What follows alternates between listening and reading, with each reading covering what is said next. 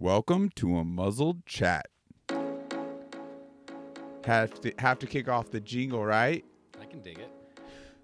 Welcome everyone. Happy Thanksgiving to everyone. Man, we got a special little episode, and it's gonna be little because these gentlemen have things to do, quail to find, right? Birds are out there waiting for you, gentlemen. Oh, they're out there. places to be. and I'm holding you up. So we'll try to keep this short. But uh hope everyone's having a terrific Thanksgiving. They just wanted to pop on and wish you all A happy Thanksgiving. Thanksgiving. Yep, it's an awesome day, beautiful day out here in Phoenix, Arizona. We're about to head down to Tucson, there we go. enjoy the weather down there, hang out with some family, you know, have some good times, some good food. Later this weekend, going to go find some quail up between here and Phoenix, or between Tucson and Phoenix, and they'll be out there running around. We're going to have a good time hunting them. That's maybe a little better. Man, I can't I can't wait to join you on one of these excursions. I oh, yeah.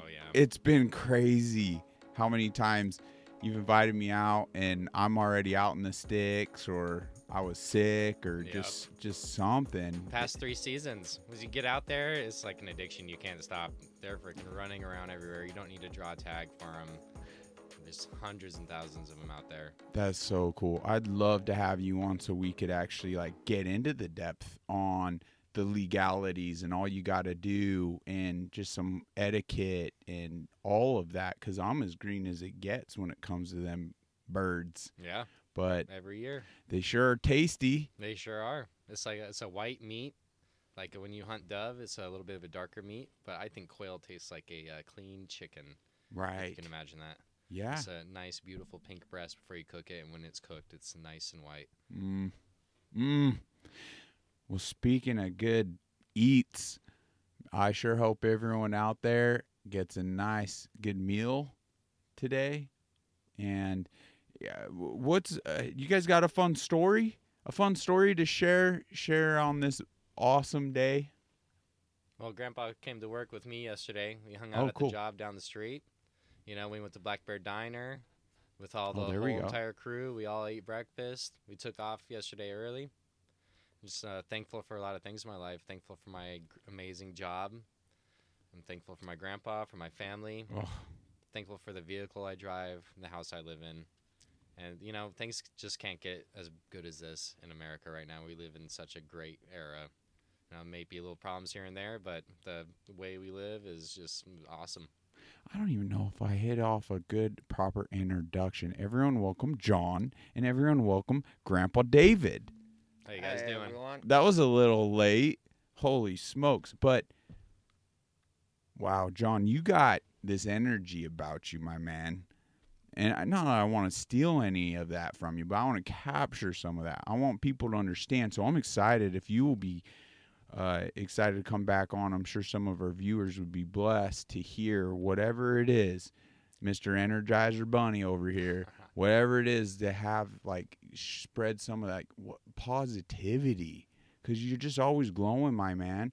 And th- this whole family unit, I mean, the way you talk about your grandpa here, the way you talk about just everyone in your life, man, family is an important aspect to our walk here, isn't it? Totally. Yep. Fam- Family is absolutely important. Can't stress enough. Sometimes you'll forget to contact them, but they'll always be there thinking of you in the background. Right. And- And the family pets. Right. Oh my That's gosh. More Yep. family than Yeah, as you guys have been over here and yeah, giving uh little Bolt and Moose loving, like man, I know they're eating it up.